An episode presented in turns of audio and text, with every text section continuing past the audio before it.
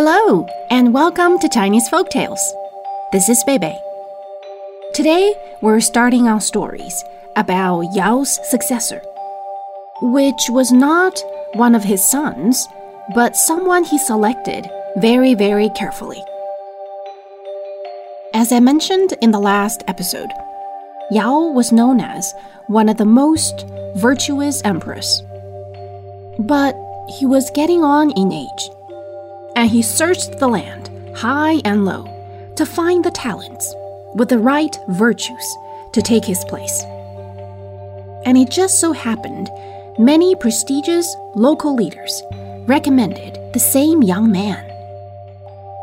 They extolled the virtues of the young man and how people were willing to follow his lead everywhere he went.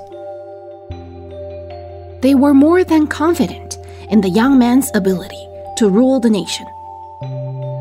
Well, that's unusual. Who was this guy? Now the old Emperor Yao was really curious. The young man's name was Shun, a name that would be known by all the descendants of the Yellow Emperor. With such an important figure in Chinese history, let's start from the beginning which was a sad one for Shun.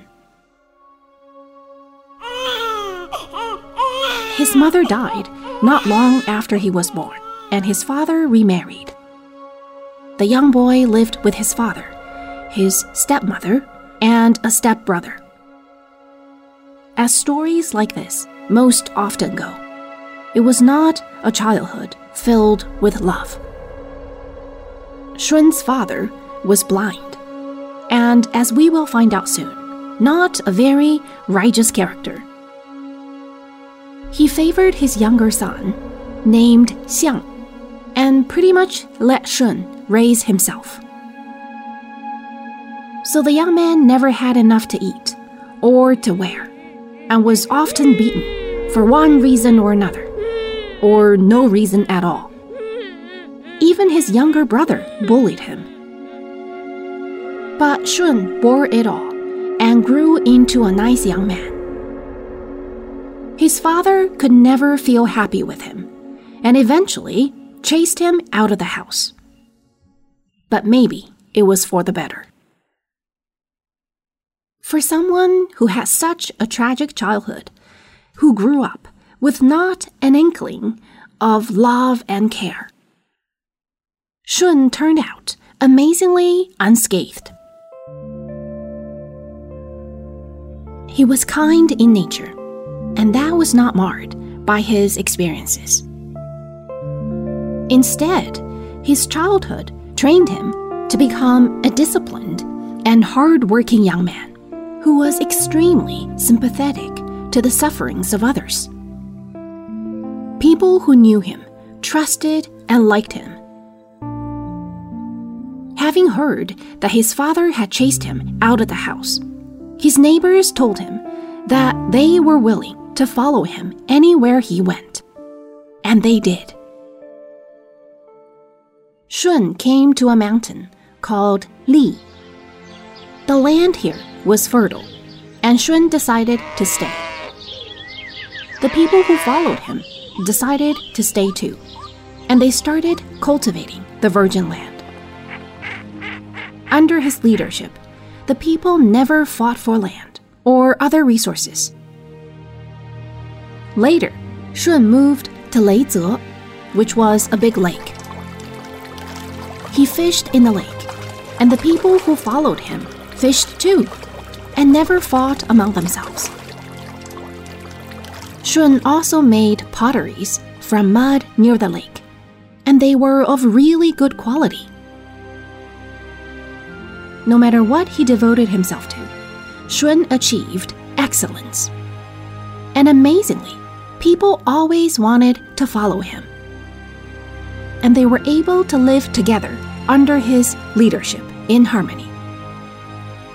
So it was that if Shun stayed in a place for one year, even somewhere remote, the once wild land would become densely populated and became villages If Shun stayed in a place for two years, then a county would form.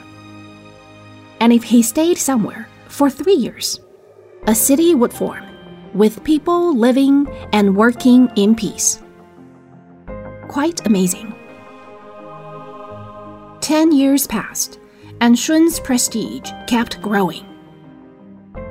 It was also during those years Emperor Yao had been looking for a successor. The reputation of Shun reached the years of Yao, and the emperor decided to meet the man himself. The emperor saw in Shun a young man of striking appearance who was able to manage things, big and small, in orderly fashions. And more amazingly, the people around him seemed happy and content. Emperor Yao was very satisfied.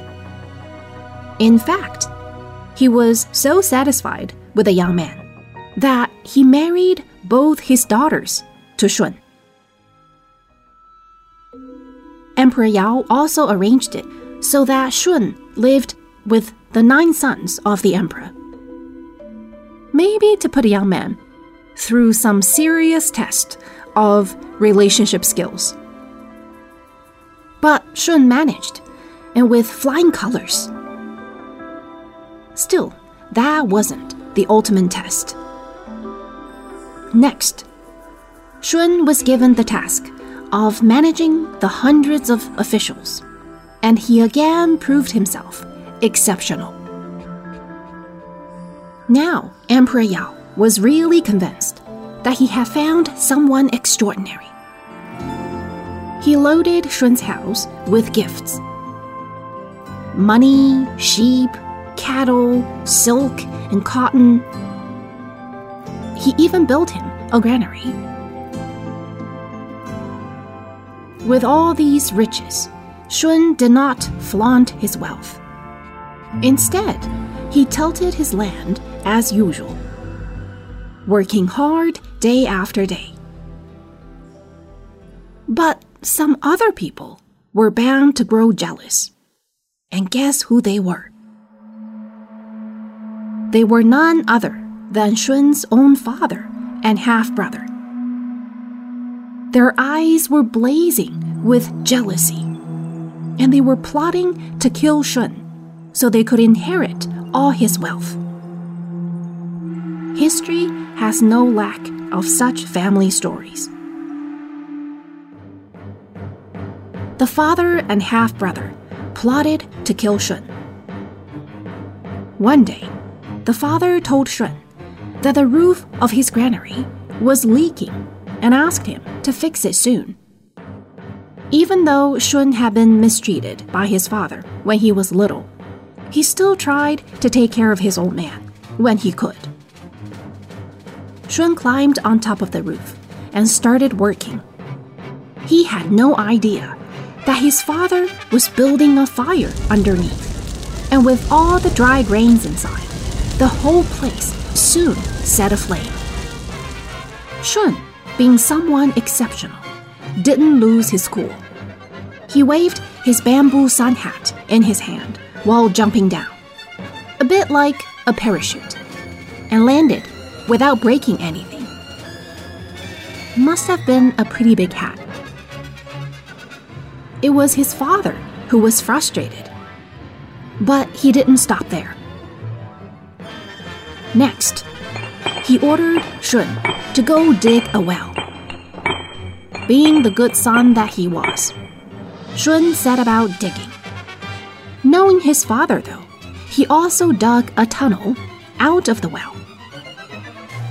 As he expected, Shun's father and half brother started filling the well with dirt when they thought Shun was in it deep enough. They thought they would sure nail it this time, and even save the trouble of burying the guy. All they could think of was rushing home to divide up Shun's properties. And rush home they did. Shun's home, in fact. They looked at the riches in the house and couldn't believe their good fortune But before they could get their greedy hands on anything, Shun walked in, as if he was just returning home after work on a normal day. Just picture the shock and fear on the faces of these two evil men. Oh, the ghost is already here to haunt us, they must have thought. Did Shun get rid of these two for revenge? He was larger than that. Shun's father and half brother finally realized that it was useless to plot against him. They lived in peace. Well, sort of, ever after. Did Shun become the next emperor, though? Well, let's save that for the next episode. Hope to see you then, and bye for now.